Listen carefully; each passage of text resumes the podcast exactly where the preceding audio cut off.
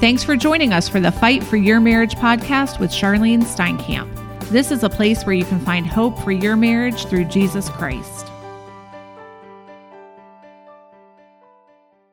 Merry Christmas, everyone. I hope that today you have plans to spend time with some of the friends and the family who you love so much. And I know that this Christmas may not look like you had intended, but I want you to know that God sees you and He loves you and He cares for you. I'm glad that you're taking time to listen to our podcast and we have a special treat for you today. For the next two episodes, we are going to share our top two podcasts from 2019 with you. And today you get to hear a powerful testimony from John Thomas and Mary Lisa. I don't want to ruin their story, but they have got a powerful story of what God has done in their marriage but also what God has done in their lives to heal them from past wounds that they had as children and things that they carried into their marriage. So I know that if you heard this podcast when it was originally released, I'm sure you enjoyed it, but I want to challenge you to listen to it again. And if it's the first time you're listening to it, you are going to want to put this one as one of your favorites because I know that you will want to hear it over and over again. I hope you enjoy it and have a wonderful Christmas day. I'm so excited that we're doing a podcast today that is going to be sharing a restored marriage. And so if you've not heard one recently, we want you to tell everybody about it because you're going to hear Mary Lisa and John Thomas share from their hearts of all what has happened in their lives of having tragedy and trials and tribulations to the point of marriage restoration. And uh, we're just can't wait to hear what they're going to share from their hearts and lives. So we're honored to have you, Mary Lisa and John Thomas. We are thrilled to have you come join us today. Thank you for Thank having you. us. Well, let me jump right in and ask you guys how long had you been married before you started realizing that there was some bumps in the road? Pro- probably shortly after the honeymoon. Yeah, absolutely. And and there were some there were some bumps in the road even before the marriage that we just kind of glossed over and just kept moving forward with. What did you first notice? What were the things that you were struggling with early on in your marriage and even in your dating relationship? Well, JT and I, or John Thomas and I both have um, we're both have a background we've struggled with addictions. And so we kind of came together, him early in recovery and me very early in recovery um, well, not even recovery yet, almost when I met him. And, um, you know, very broken and coming together. But also at the same time, I feel like it was God's grace because um, we, we showed unconditional, like we felt like God's love, unconditional love was shown through each other. Um, but at the same time, we were very broken. I had um, struggled with an eating disorder for about eight years and, um, you know, I had gone, I, I'd come so far, but I still had a lot of areas that still needed healing and restoration. And, and my husband had pointed out, and, um, and he was early in recovery, about two years sober from alcohol. And so, um, I think those are things that kind of really influence, like we were two people trying to make it work, tr- you know, trying to get in recovery and then trying to have a relationship on top of that you know, newly in recovery, not knowing how to relate on a healthy level.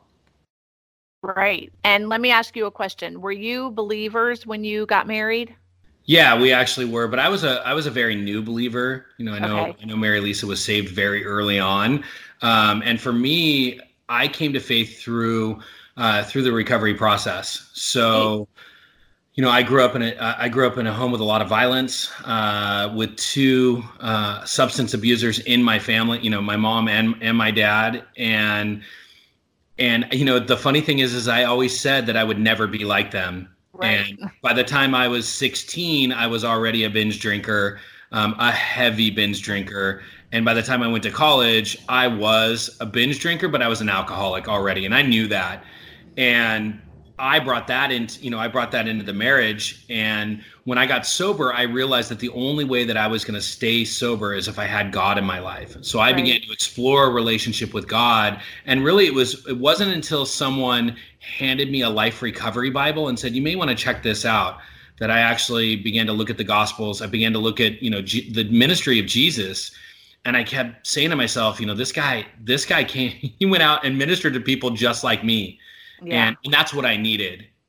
Mary Lisa, what was your home life like growing up? You know, I had a pretty from the beginning. I had a pretty good. Um, let's see. You know, I was raised in a Christian home, and however, when my when my after my sister was born, my mother got very ill. Um, I, and she got very sick and was sick most of my upbringing. And my parents had divorced. Um, my dad, my dad kept me very involved in us, very involved in church, and was very committed dad. But I felt that that void of not of my mom being ill and the, my mom not being there um, a, a, lot of my life. I did experience Jesus at, in first grade. I remember accepting him in my heart. I went to a private school in, in chapel and experiencing the Holy Spirit. Um, so that gave me so much hope. But it wasn't really until I got to high school that I really just kind of starting to experience a lot of pain about what happened to my mom. And she had passed away too when I was 14. And so, um, and then also I think being raised in a Christian home and going to Christian school, I went to a public school and kind of my bubble burst in a sense that, you know, all my friends that used to go to church weren't going to church anymore and they were partying and, you know, getting into drugs and, you know, sleep, you know, having sex. And I was like, what is going on? You know, I just like, you know, and so I, my senior year, I kind of hit bottom and I, um, just started getting really depressed and sad. And and then pretty soon I just I wasn't eating anymore. And I was then I started you know thinking okay this eating disorder might help. I mean you know I'm not enough. Maybe maybe I took it personal basically that all these things were happening that maybe I did something wrong. And and that took me into a spiral for for for the next 8 years. You know I never I never left my faith but I, I was it was in bondage to the lie of the enemy. Um and so that's kind of was my my struggle.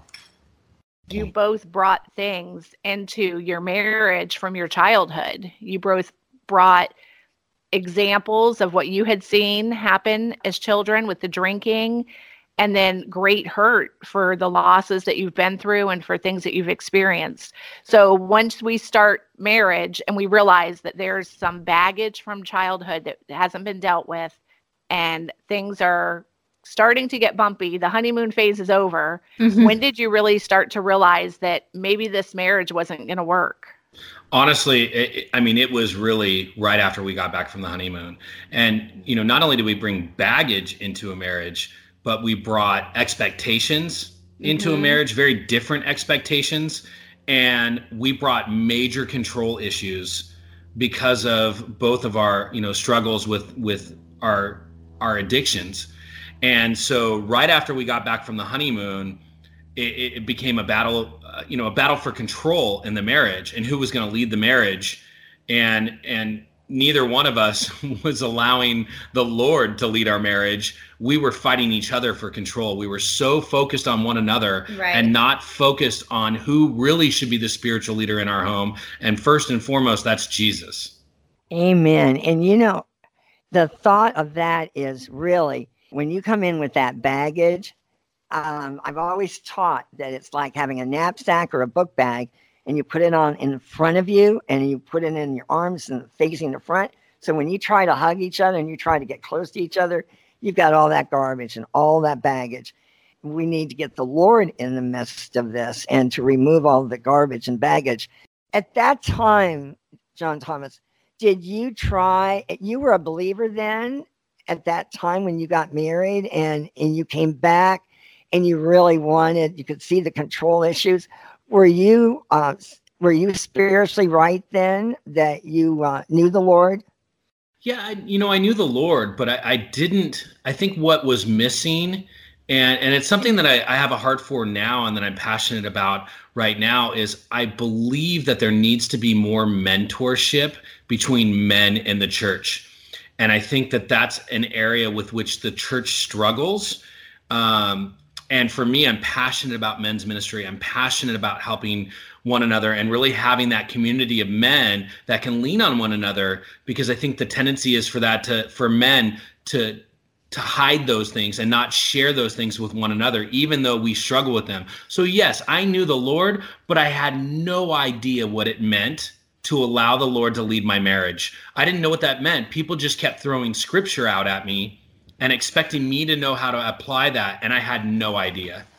You know, th- especially when you say mentorship, the the whole thing is is so often we women rise up and try to run the household and you get included into that mm-hmm. instead of letting you say how are we going to get you to be the head of the priest of the house and if we're not really strong in the lord we're not knowing how to do that mentorship is huge because a lot of men don't even have never seen that lived in your own childhood or your own homes that you have no experience of how to develop it to that point. Is that what happened to you, John Thomas?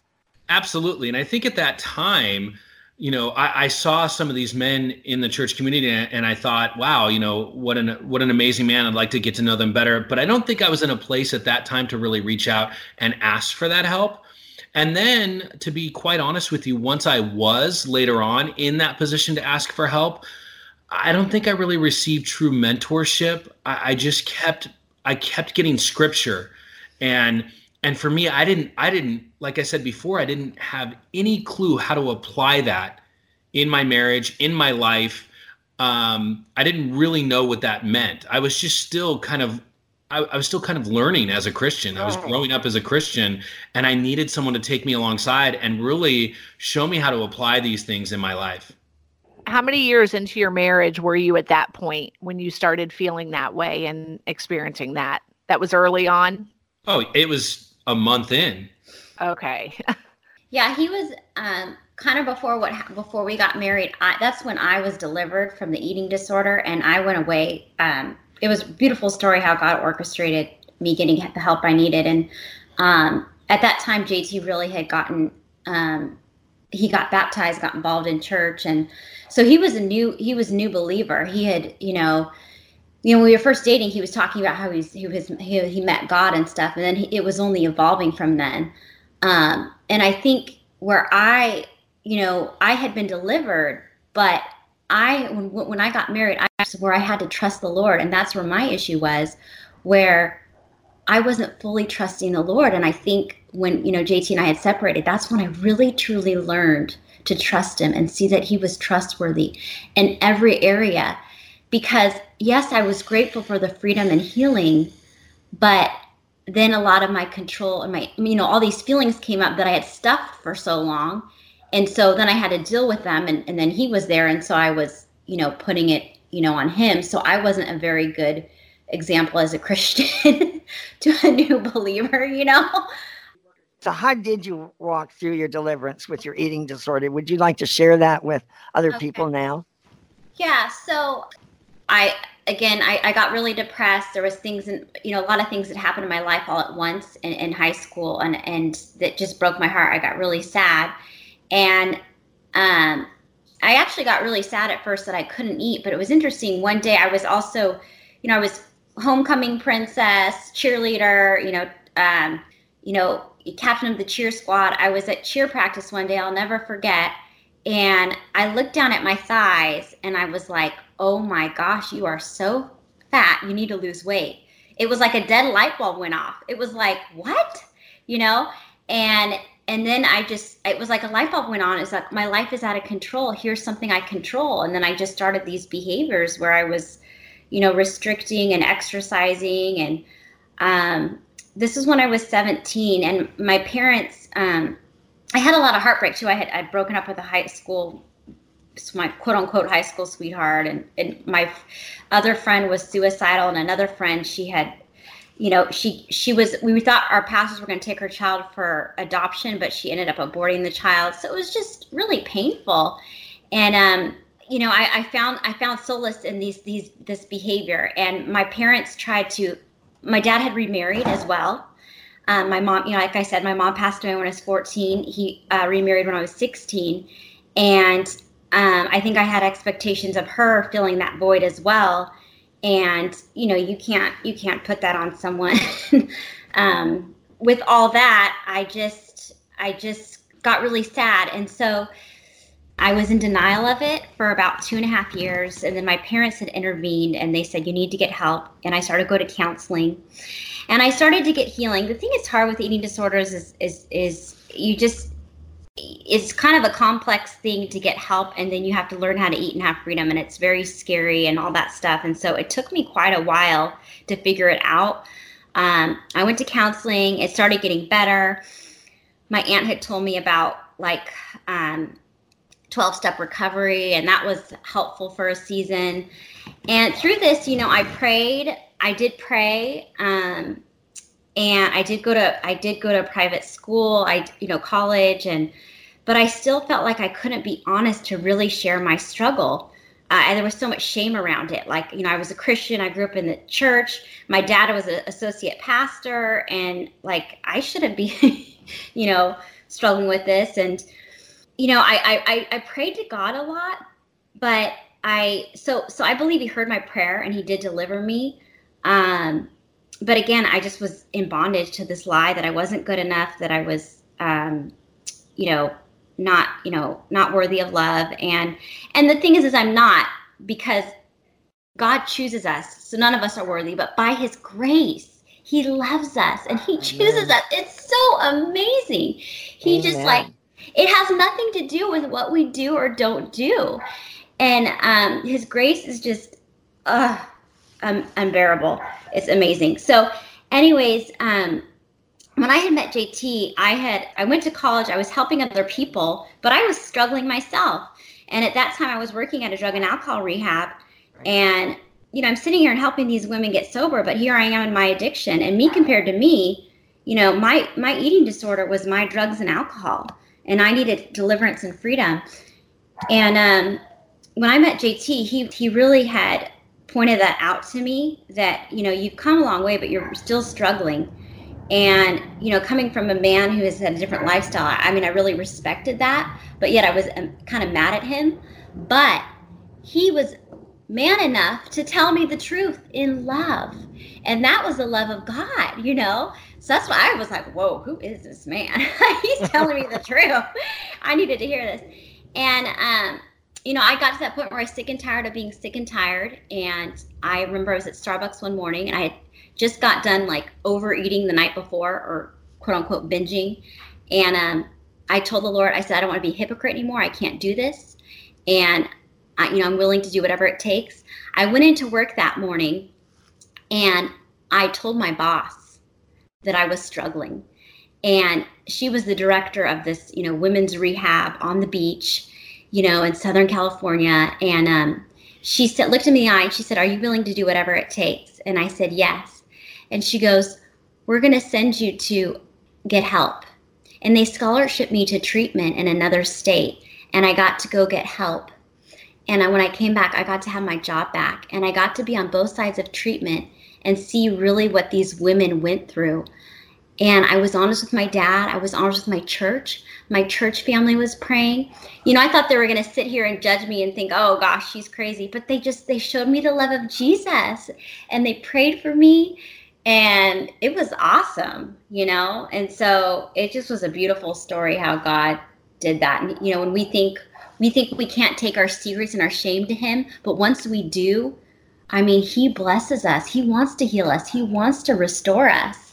And so the devil wants us to live in shame, guilt, yeah. and in bondage and keeps lying to us while the Lord is wanting you to have freedom in Jesus Christ and deliverance. Right. Right. And and the, the church people want to help people and love people, but they don't see what's going on inside. We wear a mask. Yeah. And for you to be willing to take that mask off was huge because you became a totally free and be set free and see the difference between before and after and be able to help the people that you are counseling more than ever before because you can say I was there right. but now uh, here I am now right and that is such a testimony for anybody that has gone through that and how you say that so well that your father uh, who he was and where you were is that you had prestige and you didn't want to sh- put any shame on anybody. But everybody loves you just as I as you are because we love others and we love Jesus in you. But the devil wants us to say we're not going to be loved. We're going to be rejected. They're going to judge you and and so what a testimony you have of of the church embracing you regardless of your circumstances. Yeah. And that's amazing. That's yeah. awesome. And the neat thing really quick was you know, when I told my dad, you know, he, he never put those expectations on me. I put them on myself, or I believed the lie of the enemy. So that, you know, that was a lie that I believed. And so. John Thomas, that goes back to what you were talking about earlier when you said that so often men are struggling with things in the church and they have too much shame and embarrassment to admit that they're struggling because that's their pews are filled every week with people who are wearing the Sunday mask, as we call it, where they're pretending that everything is fine, but behind closed doors at home, things are broken and things are falling apart. Tell us, how did you get deliverance from your addictions when you were struggling with that? You know, I grew up obviously very different from Mary Lisa. I grew up in a home with uh, a lot of a tremendous, tremendous amount of physical violence, um, addiction in my home. The first five years of my life were spent um, witnessing uh, trauma and violence, and and that's that was kind of the foundation for what my life was going to be like. And at five years old, my mom and I left uh, and went down to Southern California from the Bay Area. We, she she left my father at the time. We went down to San Diego and my mom was still very young i think at the time she was probably 23 24 years old so she still had a lot of life to live and i was left in a lot of bad situations and by the time uh, by the time i was six i began to be sexually abused and and that that occurred over the period of two years so you know really my my formative years were spent being you know w- witnessing violence verbal and physical addiction, sexual abuse, all of that. And I remember feeling as a child that I was I was never I, I never felt comfortable in my skin. And the thoughts of suicide, the thoughts of wanting to harm myself began very early because I could not get out of my own head. I could not feel comfortable ever. It's like waking up in the morning, even as a, a six, seven, eight, nine year old, and realizing that any moment you're in the, the entire world can come crumbling down on, on top of you. Uh, all I could think about, I, you know, I was a good student, I was a good athlete, I had lots of friends, I was very popular, but inside I was dying. I was dying and, and I was crying out for some kind of relief. And that that would never that that never happened until until I took my first drink.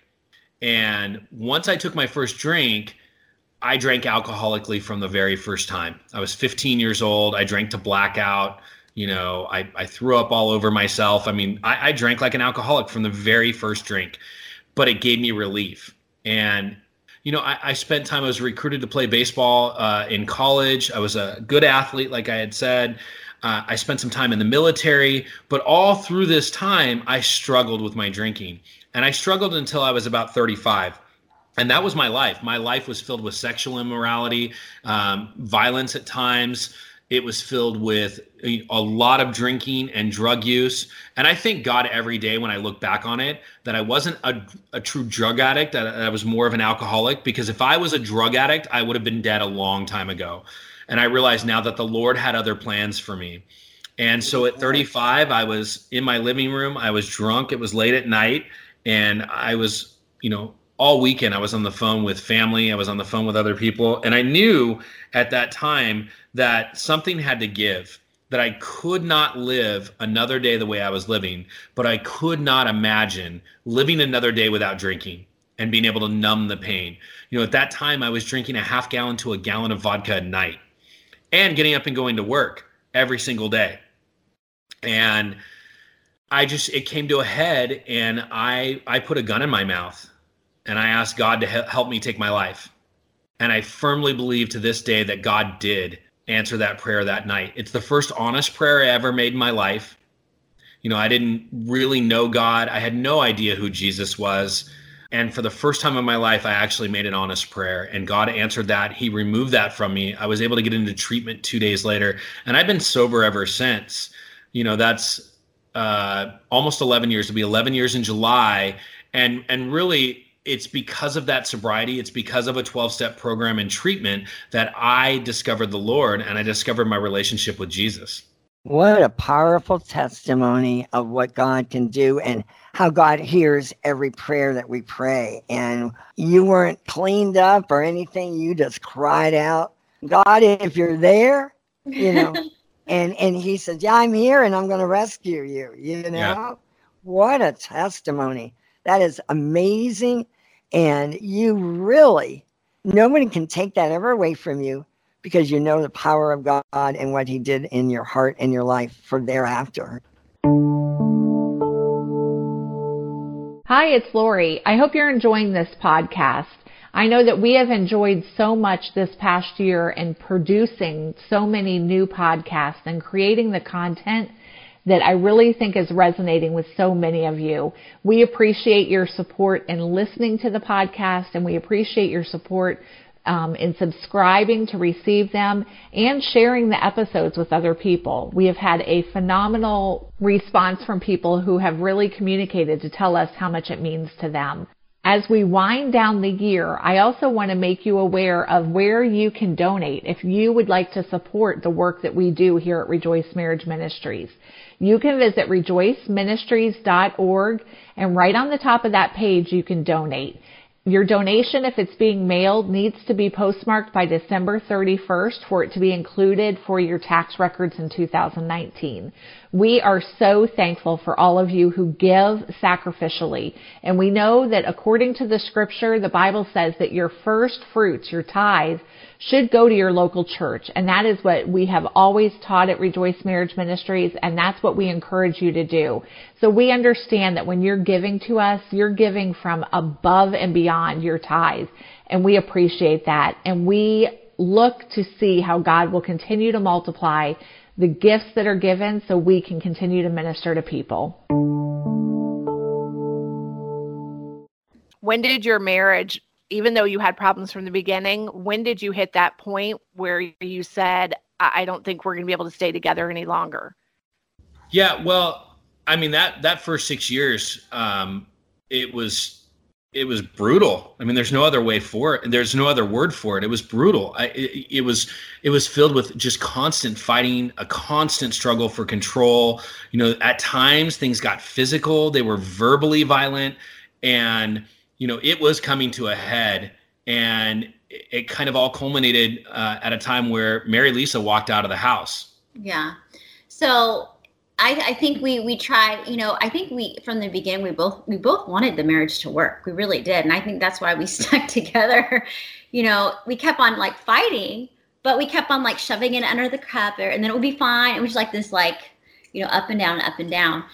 And a year before we had separated, you know, I was I, I was work I was one of my control things was was uh, you know working and trying to help the family um, financially instead of trusting the Lord and letting my husband do that. I was like trying to take control of that. And so I, I was working a lot and I got a really good job and I was getting a lot of attention from men and um, you know, and it was it was painful at home and I was like, wow, like i could i could leave my husband and i could marry someone like i really thought that. And i almost my heart was getting hard. And you know i, I remember i went on a trip and i was like i'm gonna leave him. Like you know he's he's been abusive and he's been mean and you know we've had issues intimate issues and i i tried to justify it that you know i could i could leave him. And i even prayed about it. I was like god and I mean, I really love the Lord, and I, you know, but I really was like praying about it. But like, I was praying about it, and God wouldn't let it happen. It was like, it was like He took the guy away from work that I was attracted to. Um, he, my heart started softening for my husband, and I was just like, I can't do this, you know. And I understand how people can get hard, and they can, you know, have affairs. I can see how that could happen. So, you know, you know the enemy's cunning and baffling and he'll make it look like oh things are better but you know it's it would have been terrible if you know i went down that road. And so i believe that was god's grace. Now fast forward the next year again we were still you know we went to church. We weren't very involved but we went. And um we had gotten a big fight. It was uh, around Christmas time at my parents' house, and they saw us fight, and they just they were appalled. They said, "If you guys," they said, "You guys need to do something." They knew we are having problems. They said, "You're not welcome back here until you figure it out." And we were just like, "Whoa," you know, wow. So. Yeah, and I was I was at a point where I was just done hiding it. I, I didn't yeah. care who knew. I knew something. I knew something needed to come to a head, and I wasn't gonna. I wasn't I was no longer embarrassed or ashamed that we were struggling. It, it's it's almost as though I, I I wanted it to come out, and the Lord needed to drag it into the light. Amen. Yeah. He we went home. We we fought the whole way home. We went home, and again we still wanted to make it work, but we just didn't like know how. So we we thought that maybe like getting a divorce was the only thing that could you know help. Um, but at the same time, we didn't want to do that. So we felt so stuck. And she can say we didn't want to do that. I think she didn't want to do that. I was ready. Yeah. Well, I was ready. So, anyways, um, well, I yeah, I was in denial that he wasn't ready, but I was upset. And he started going to counseling with the pastors at church and trying to make things right. And my heart got so hard that I just I, I, I left home and I went and I stayed with my brother and his wife.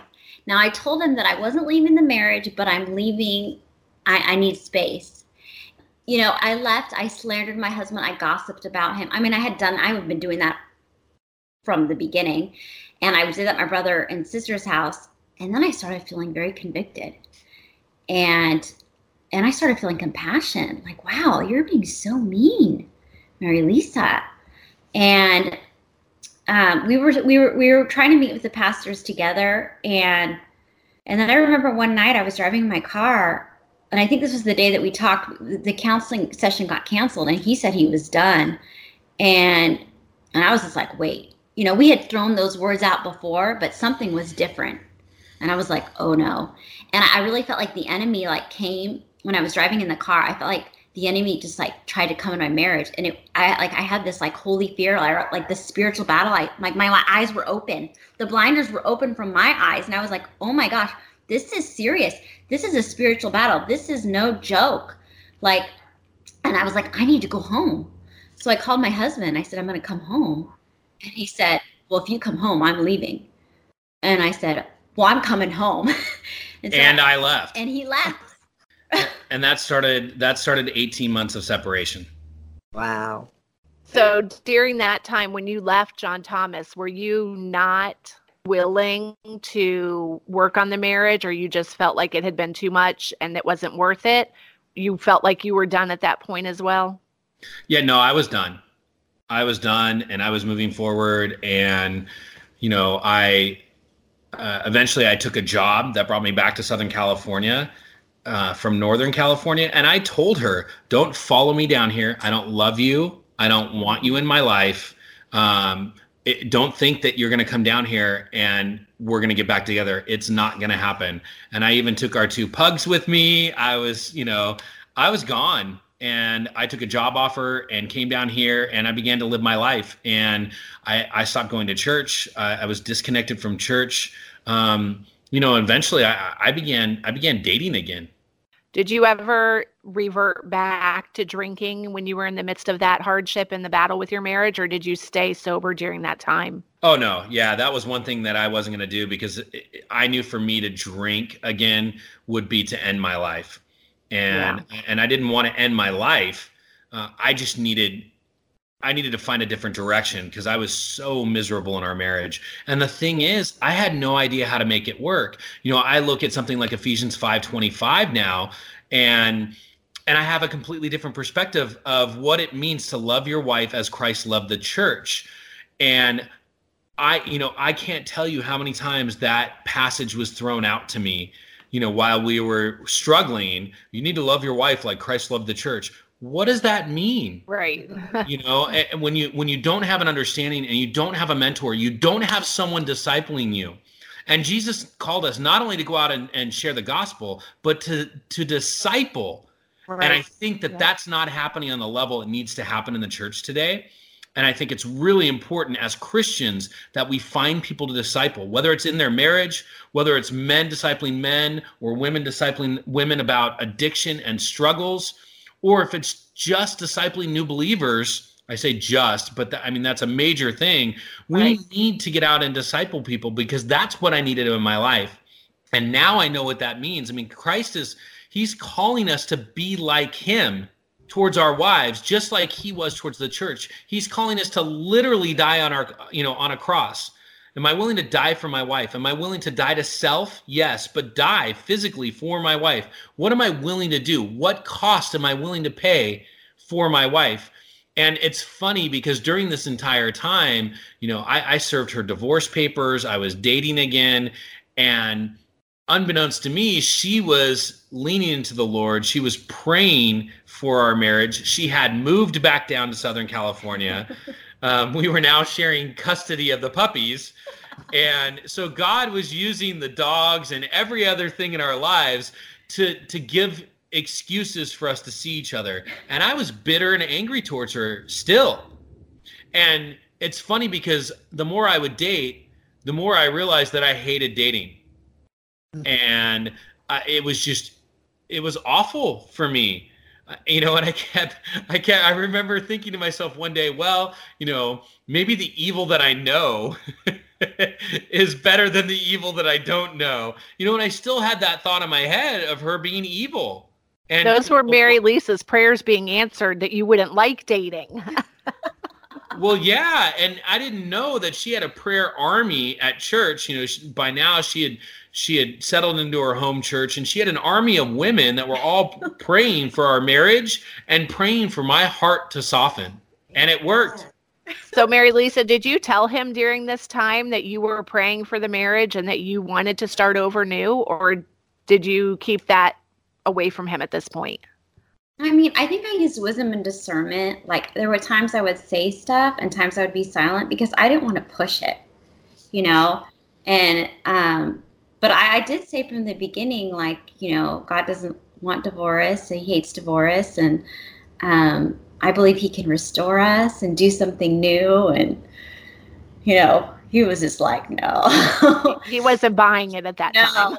and, and, and, I was like, I'm not signing the divorce papers. I have, I want nothing to do with it. I mean, I did tell him that. Um, well, and it's interesting because in a week period, Mary Lisa was laid off from her job. I served her divorce papers in the car and a friend of hers from high school killed herself because of substance abuse. I mean, that all happened in a one week period. And I had no idea that those things had taken place until later, until later on. Obviously, I knew about the divorce papers, but the rest of it, I didn't know that that was the kind of week that she had. And really, she turned and leaned into the Lord even, even more closely during that time. The Lord is your refuge and protection, fortress and stronghold in the deepest of our uh, circumstances. And you yeah. found that out Mary Lisa? Yeah, I, I would say that was like I was like on cloud nine. I mean, I really was with the Lord. I was so in love with Jesus. I was praying and having these times of worship and um you know, it wasn't always like that. You know, from the beginning, it was very, very painful when we first separated. And I was on my knees crying, could barely sleep, could barely, you know, eat. I mean, it was just a mess, you know. Um, but I, I really grew to learn to trust the Lord and and he gave me promises and he keeps to his promises. He does not lie. Um, and he showed me he was trustworthy. And I kind of like I kind of test in a sense. I was like, Lord, if you really are real, if you really do this, like you you show me. And he came through again and again and again. And I had to learn to look to him for all of my needs, to be my provider, my protector, my lover, my my refuge, my counselor. You know, I would pray that he would provide through my husband. I wouldn't ask my husband for money, and then pretty soon my husband started giving me money, and that was the Holy Spirit. But he said, "Oh, it was the Holy Spirit." You know, and I want to share. I want to share this with you because I feel like it's really important for people to understand this part of our process.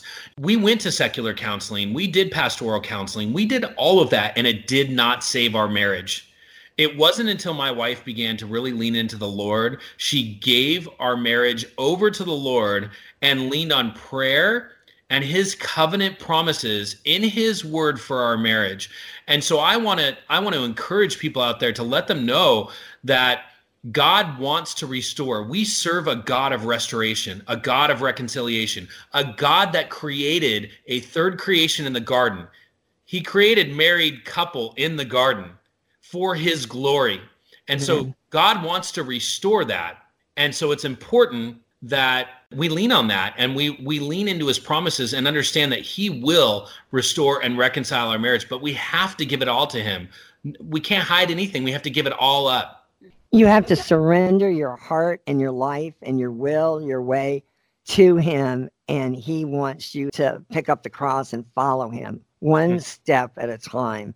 And Mary Lisa, you said it so beautifully that God was speaking to you through the word as you read it. And it was God does speak to, to us through the word.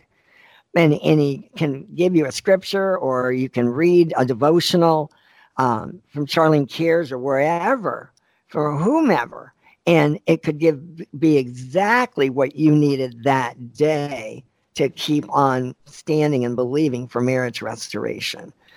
And you knew the power of God and you felt the presence of God. That's another point, I think, that you went from the tears and the pain and the suffering but then you went into really having the joy of the Lord, which is your strength, mm-hmm. Mm-hmm. and and worshiping Him and praising Him. And there is such love and freedom that you feel um, right. That you don't have that fear and anxiety as before. Correct? Right. Oh, absolutely. It, it like it like got better.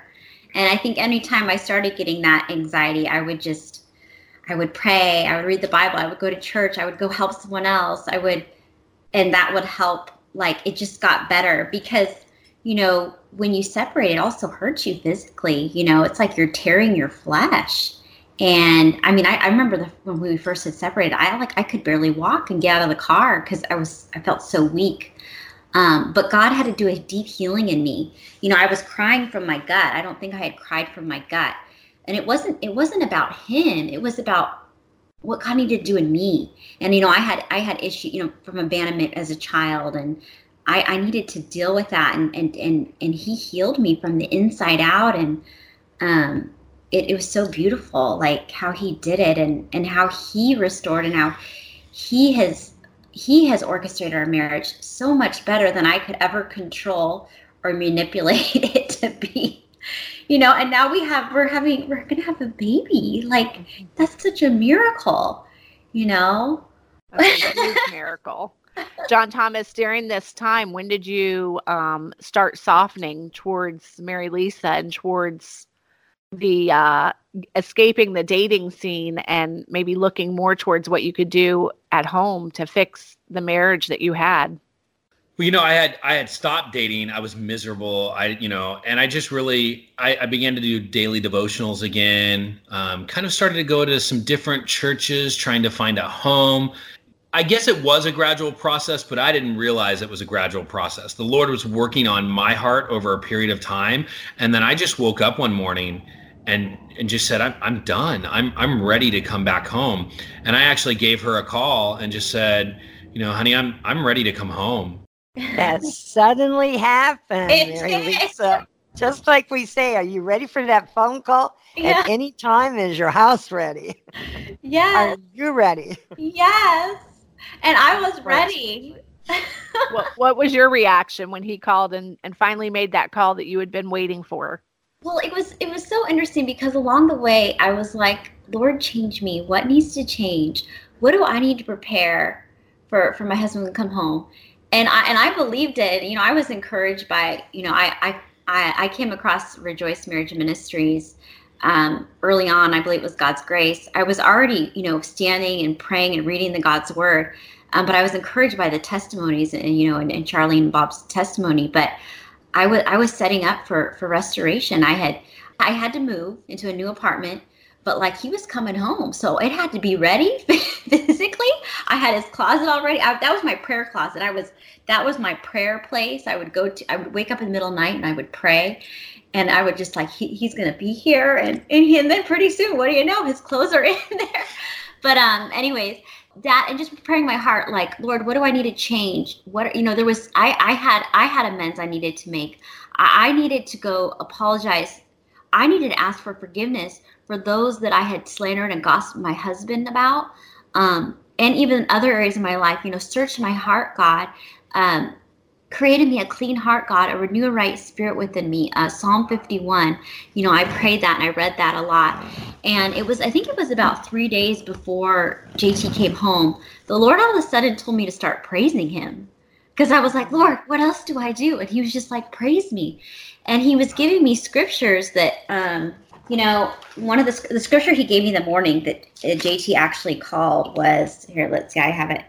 Um, it was in Daniel 6 uh, 26 through 27, towards the end, it says, His kingdom is the one which shall not be destroyed, and his dominion shall endure to the end. He delivers and rescues, and he works signs and wonders in heaven and on earth, who has delivered Daniel from the power of the lions. So this Daniel prospered in the reign of Darius and the reign of Cyrus the Persian. So it was like all the lions that came, you know, the you know the enemy and everything I had to work through in that 18 months, like God, I, like my deliverance was here, um, and and you know my heart, I was praying for you know our marriage, and when He called that morning, it was so beautiful because, I, you know, I didn't expect it, of course, but I already had coffee ready because I know He likes coffee. So it was like he said he was going to come over. I got the coffee ready. It was like this dance. He like came in, he sat on the couch, and then then just there he goes, and it was just like he just shared his heart and I was just like, Of course you can come home. I love you. and that wow. was the Lord, you know? So that is awesome. Well, John Thomas, that day, did you expect her to to welcome you with open arms, or were you worried that she would have a list of stipulations for you? No, I wasn't worried at all. I just knew it was it was that time. You know, the Lord had worked on my heart, and I just it just came to that sudden realization uh, that it was time to go home. And you know, she did welcome me with open arms, but I was still a little hesitant to really. She was going to she was going to church. Um, I was still a little wary of the church. I felt like, you know, maybe that was my shame and my embarrassment, and I needed to deal with that. And uh, you know, she was going to a, a church here locally. Um, she was going to Calvary Chapel, Costa Mesa, and I kind of I let her do that for a little bit, and then eventually, you know, by the time October rolled around, uh, I was ready, and I, you know, I began to go to church, and it's and it's interesting because you know our church does a week of prayer and fasting at the beginning of the year every year, and it's the first time that I had done anything like that, and so I participated in the week of prayer and fasting, and I kept asking God to speak to me during that week and praying for God to speak to me during that week and he had nothing to say. and I silence. It's silence. And I just felt like, okay, you know, God, if this is you just wanting me to draw closer, then that's that's great. That's fine. And at the end of that week of prayer and fasting, we broke the fast and we had this great celebration at the church. And the next morning, you know, our pastor's message was all of us are called to ministry in some way. And all of a sudden, the Holy Spirit just started pouring through my hand. I started writing things down on on paper about a marriage ministry, a marriage restoration ministry, something like that. And we get home and Mary Lisa just starts pulling out notebooks of the things that the Lord has been speaking to her and scripture that he's been speaking to her about, you know, marriage restoration over the uh, the past 18 months. And it was a whirlwind. I realized that if we were going to do this, I needed to get involved uh, at the Bible college. and the Lord had my application approved in less than two days. And really within a week, wow. I started Bible college. And that, and He had just pressed that upon me. Amazing. God moves. When things happen and when we continually to pray different scriptures and keep seeking the Lord and standing in the gap and praying for the hearts to be transformed and changed. When it happens, it is so suddenly and God moves so fast, so quickly. Mm-hmm. It's like Bob coming and taking me to get a license to put it in my Bible, but then said at, at lunch when God spoke to him, get married this afternoon. I was shocked. And I didn't have phones to call or anybody or hmm. pray. It was me and the Lord. And of course, I said yes. But it's amazing. So, like you also, God spoke to Bob, God spoke to you, and you knew, you knew that you were supposed to do it, and there was no doubt about it. And you would be disobeying if you didn't. Woe be to us if we disobey when it's that strong. And then he shows you his future plan and purpose for your lives. And that's the most awesome part about it. Mm-hmm. So, you know, I just praise the Lord. So now you're going there full time. I'm in my third semester at the Bible College, and you know it's funny the the Lord just I, I could tell it was from the Lord because uh, in the first semester I did a practical Christian ministry course, and that's kind of just getting involved in the church in some aspect. And I, I walked into one of our par- pastors' offices, and I didn't really know the staff that well at the time, and I said, "Hey, you know, I'm taking this class. I need to get involved in the church in some way," and immediately he puts me uh, in the prayer ministry and you know what's the one thing that I, I really don't like doing at that time? It's corporate prayer. It makes me really uncomfortable, really embarrassed. I don't know that I'm doing it right. You know, at that time in my in my progress, I'm thinking, you know, that's the one thing I don't want to do. And that's how I knew right away it was from the Lord because I didn't want any part of it. And God was like, Yeah, I know you don't, but this is where I need you. And you know he's really he's grown us in that. And now you know we're actually um, prayer team leaders for the second service at our at our church you know and and part of that prayer team. And he's really used that um, to grow my faith and to grow my prayer life. And it's still not really even close to where hers is but it's getting there and you're expecting a little miracle baby soon right? Yeah absolutely. Well, and one of the things that I, you know, I want to share too is um, when he came home, you know, that day, he didn't come home saying, "Hey, I have it all together." He said, you know, he still had things he had to work on, and and he wasn't even sure about having a family, and you know, and I just I had to give that to the Lord, and and then when he had gone through that week of prayer and fasting, the Lord uh, put on his heart to start a family, and so you know, and then we got we got pregnant. Yeah. So I really had to trust the Lord with everything, but he's so faithful. He kept his promises. One of the scriptures he gave me beginning, I remember in Genesis was um this was when like our house I was on my knees, he had left. I had no idea what we were going to do. Um and it was Genesis 17, 1 through 2. And it said, I am the God Almighty. Walk before me faithfully and be blameless. And I will make my covenant between you and you and will greatly increase your numbers. I, you know, my husband was gone. I was getting older. Like, there was no babies on the way, but God had a different plan. He's so good. but God, right? But God. Yep. Let me ask you a question. Those first days, months, and um, weeks, how did you? How did your marriage look different regarding like conflict resolution, regarding how you treated each other? What was different? And when you came to a problem, how did you overcome that now, starting, you know, your marriage 2.0? How did it look different? Well, I had gotten in the pattern of prayer and going to the Lord with everything. So I took that when he came home. And and so sometimes I would go to the bathroom and pray, Lord, what do I do about this? Um, and and I knew we had things we needed that needed to come to light. And the Lord did it in his way and his timing beautifully. I mean, there was obviously times when we, you know, it was a, a tough conversation, but it was we were honest with each other like we hadn't ever been before. Hmm.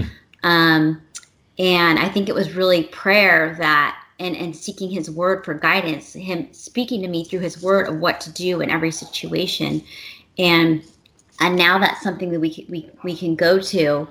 Um, and even go together. We never had prayed together before, like before bed, and um, you know, that's something we like we get to do today. Like it's exciting, you know. I mean, for the most part, I mean, the enemy doesn't always want you to pray together, so you'll have little hiccups here and there. But um, and I th- I think it's very different because um, you know we, we're now letting the Lord lead our marriage, and it doesn't.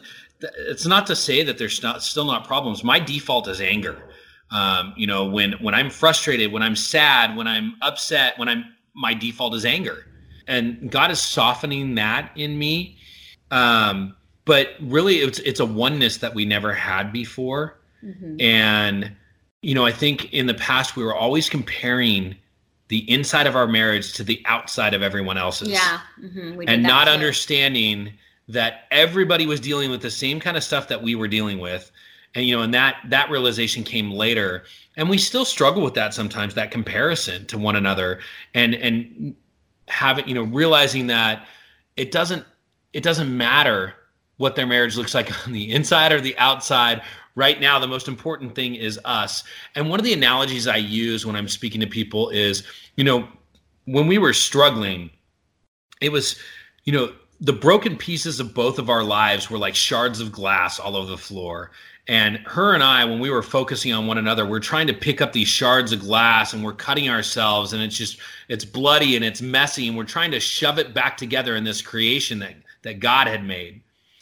And it wasn't until we began to let the Lord lead us again that he began to put the pieces back together mm-hmm. and he began to reform this creation that he intended from the beginning and that's still a work in progress but we need to let him do it mm-hmm. the more we try to do it it's it's like pulling pieces back out and then letting him put them back in i think that's huge because so often we'll hear from couples that get back together and then the first time there's a bump in the road which is going to happen you're not going to have a marriage free of conflict just because you're now having Christ as the head of it, but you're handling your conflict differently. And people will get scared when they have a conflict in their marriage post restoration and think, we're going back down that path again. But now you see, and your testimony to the fact that you're handling it differently when you have the conflict, when you know now you can identify my my go-to feeling is anger. So I can identify that and you can get ahead of it because of what God has done and showing you what he could do in your marriage. I think that's great. I am just praising the Lord of how the Lord has put you two back together again and as one flesh. John Thomas, you had plans of one way, but God and with with Mary Lisa praying, God in, intervened and you seeking the Lord and how the Lord touches both of your hearts and lives is just what all the restoration stories are all about of how God does it. And it's not about us, it's about how God moves in our hearts and our minds. Renew our minds, renew our hearts. It is such a transformation, which is so beautiful. And uh, the Lord does truly transform hearts and lives and marriages to be on the solid rock of Jesus Christ. And what a testimony you both have with this. One thing I want to say, and I think it's I think it's important. I I don't think we understand how God wants to use us. I had no concept coming back into this marriage how God wanted to use me. Mm-hmm. And I never thought I was the kind of man that God would use um, to speak to other men and women, um, speak to other marriages about restoration. You know, I look at my background, I look at my history, but the more I get into the word, the more I realize that I'm exactly the kind of man that God has used over and over and over again to share his gospel, to share his word. And I really want to encourage men and women out there who are broken, that come from a broken background. We all have a story, and it's a part of our testimony. And the more we share that story and we encourage others, the less that that shame and that stigma of the enemy is going to have a stranglehold over people. And I think it's so important that we need we need to share that and we need to realize that our story matters. Everyone's Amen. story matters. And that's the only way for some people they just need to hear one person, one person in their lives that that understands how they feel. You know, we lost a friend to suicide recently. And if one person, the right person at the right time, had the boldness to step into the gap and share with him their testimony, maybe he might not have felt that alone. And so I just want to encourage people to share their stories and their testimonies because someone is waiting to hear it and God is waiting to use it. Positively. And that is a very very true statement. Each of us have our stories. And even though they look ugly, dirty, and wounded, Bob was molested also uh, when he was a child and buried it until the Lord revealed it to him when when we were going through the divorce. It was like putting a huge piece of the puzzle back together again for me to understand where all his anger and rage had been that I didn't know what it was. And we never understood it. It was 19 years of marriage that you'd go up and down. It was like a yo-yo. And uh, but it was just a huge blessing when God revealed that nugget, that puzzle. And I think we often don't want to share or be transparent. We want to look like we're perfect um, believers, perfect Christians, that we had no bad family issues or anything else, and or illnesses, or and really all of those stories makes our testimony to be all that it's going to be. And it's a testimony that will help so many other people. We don't understand how God will use that testimony to help somebody that will just say, That's me. And uh, that's what we all have to get to the point of really understanding that every one of us that gets saved and are surrendering our heart and life to the Lord, He's going to use us in mighty ways individually and collectively. And uh, we just praise the Lord for both of you for sharing. I'm going to ask you guys to pray first for the different individuals, John Thomas and Mary Lisa, and then I'm going to close and pray for all of us, okay? Heavenly Father, we just praise you. We thank you for uh, we thank you for your glory. We thank you that you are a much larger God than the box we try to put you in on a regular basis. Father God, we just uh, we come before you the throne today, and we thank you that we can come before your throne, that we're made righteous by the blood of Jesus, that that we are blameless and spotless in your eyes. But we come before the throne, Lord, and, and we pray for those that are struggling out there. We pray for the men and women whose whose spouses have law, left. Um, we pray for prodigal spouses. Father, we pray for unbelieving spouses Lord, we want you to do a work. We're asking you to work on the hearts and the minds of those out there that that are struggling with their marriages, Lord. We pray for restoration. We know that you're a God of restoration. You're a God of reconciliation, Lord. That that what you have created, let man not separate. Father God, we just we we pray for strength. We pray for wisdom and discernment. We pray that those out there that are experiencing suffering and the pain of separation, that they will know you, Lord, and they will come to know you more intimately, that you will have a relationship with them, and that you will restore their marriages and their families, Father God. Lord, we just we thank you for the work that you've done in our marriage. We thank you that you have stood by your promises. We we thank you that you stand by your covenant promise in our marriage. And Lord, we just we lift up all hurting marriages, all struggling marriages to you. And we praise you in Jesus' name. Lord, we just thank you and we praise you for this time in the ministry, Lord, and your love and your grace. And you are all in all. You are the King of kings and the Lord of lords.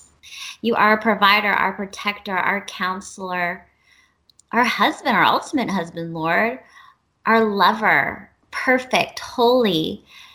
We, we worship you, Lord. And Lord, I just thank you for this time of sharing. And I thank you, Lord, um, for this ministry and all those, Lord, that are struggling right now. I just lift up those who are hurting, who are going through uh, marriage problems, separation, divorce, or if their spouse is moving on to another relationship, Lord.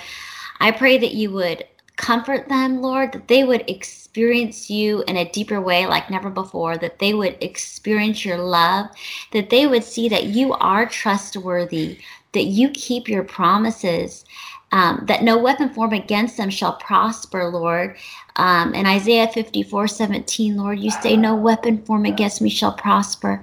And Lord, you gave me that promise, Lord, in my journey through all the hard times the conversations receiving the divorce papers when i knew that you know there were other women lord you told me no weapon formed against me shall prosper and you and you get and you kept your promise. So those that are hurting god may they not give up lord.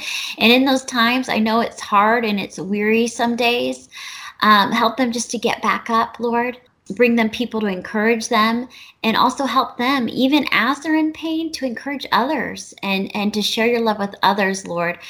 You want that. And you showed me that. I need to share. You also showed through this ministry lord pray for other people when your marriage is struggling lord. Um, share share what you can. You don't have to share the details of your, of your situation but um, share what god is doing in your life lord. So help those standers that you know, are struggling, Lord, and, and know that no matter the circumstances, you are the God of the impossible. Um, with you, all things are possible. You know, you parted the Red Sea. You um, brought Jonah out of the whale on dry land, and you had him do your will.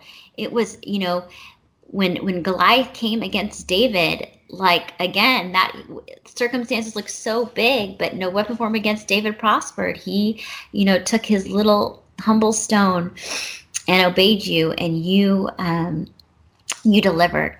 So, Lord, help the standers look to you for deliverance, God.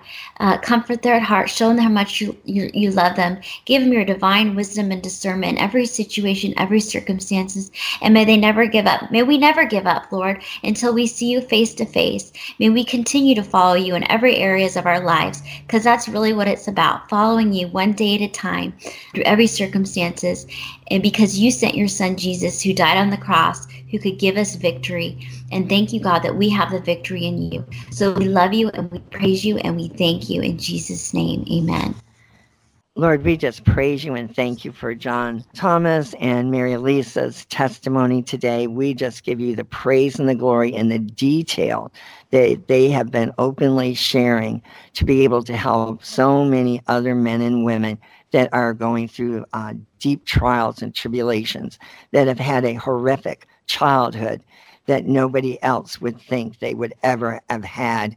And there's nobody else like them. And there are so many that have been wounded and hurt so terribly as a child. And we just thank you that John Thomas and, and Bob have shared um, what has happened to them and that there is uh, healing and deliverance. And you can um, take that story and you can use it and you can help other men and women and give hope to the impossible situations. And Lord, we thank you that you turn everything around to good. Romans 8 28 to the end. It just, there's so many things that you can do. Lord, we ask that you would touch all of these marriages that are starting the process of marriage restoration, that are opening the doors, knocking on the doors to, to go out to dinner with their wife or husband and with their children because they have uh, been the ones that have left the home. We ask that you would touch all of these marriages in whatever stage they're at and all of the testimonies that even Mary Lisa said that she had to go back and apologize to her girlfriends and, and repent for being um, gossiping and, and slandering her husband in so many ways. Lord, help us to examine our hearts. May you speak to us and tell us what we need to change in our own hearts and lives instead of pointing just at our spouse for all that they need to do. Lord, I thank you for um, John Thomas speaking about mentoring and how important it is because unless we learn how to do it, unless we understand um, what it is to pick up the cross and follow Jesus, there are new people that are do not know Jesus Christ only as a brand new believer. They don't understand all the the church word wording and and put it into application. So, Lord, we just pray that you would have all of these um, details in this testimony help both the husband and the wives, prodigals and the standers, and even the children that may have be standing with their mom or dad. And maybe there's somebody that has wounded them and they don't even know it. And may we just be aware, reveal, Lord, anything that is evil that is going on in our families' lives and expose it And Lord, we just ask that you would protect all the innocent children. They are the victims. And we just ask that you would just raise up a mighty standard for all of us. You want us to be different. You want us to proclaim the gospel of our Lord Jesus Christ. You want men and women to be saved, sanctified, filled with the Holy Spirit. We want our children to know you as Lord and Savior as young and continue to grow up and mature in the Lord. We thank you what you have done to these two lives that have been transformed totally, completely. And we thank you for the calling on John Thomas' life and what he is learning. And, and both of them, to the last thing they both thought they would be doing was to work in the prayer ministry and, and to have a burden for that. Lord, we believe that all things can happen if we will just ask, seek, and keep knocking. And if we keep asking, seeking, and knocking, you will hear us and you will guide us. You will direct us. You will speak to us in so many different ways. Thank you for how that you spoke to John Thomas to go home and he was obedient. Lord, we pray for the prodigals that are disobeying you each and every day. And we pray that you will shake the, the prodigals and bring them home now, suddenly, quickly.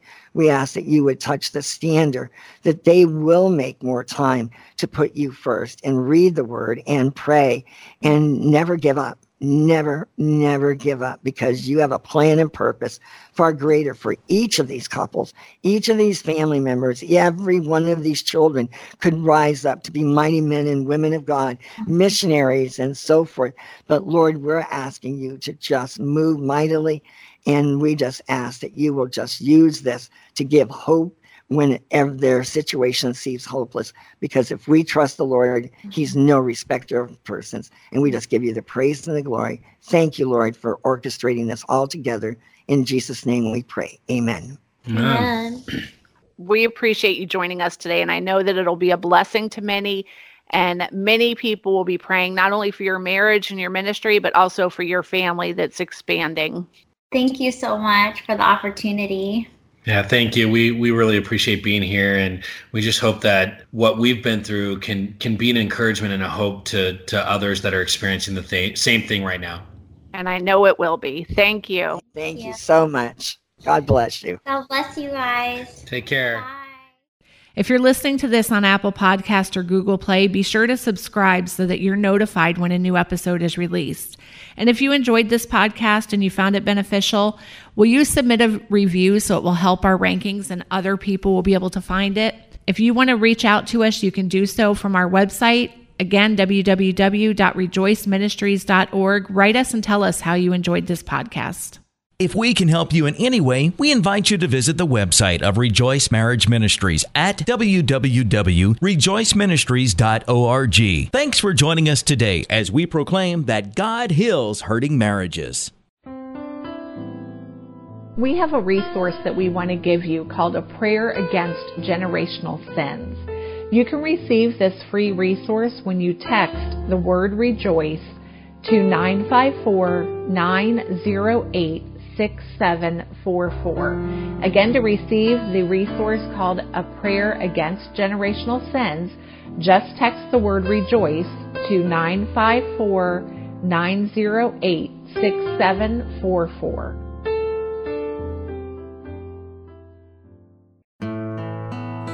Divorce strikes families around the world, often with little notice. You can help us minister to these families with your financial gift. Visit rejoiceministries.org and help us teach men and women what Jesus can do for their hurting family.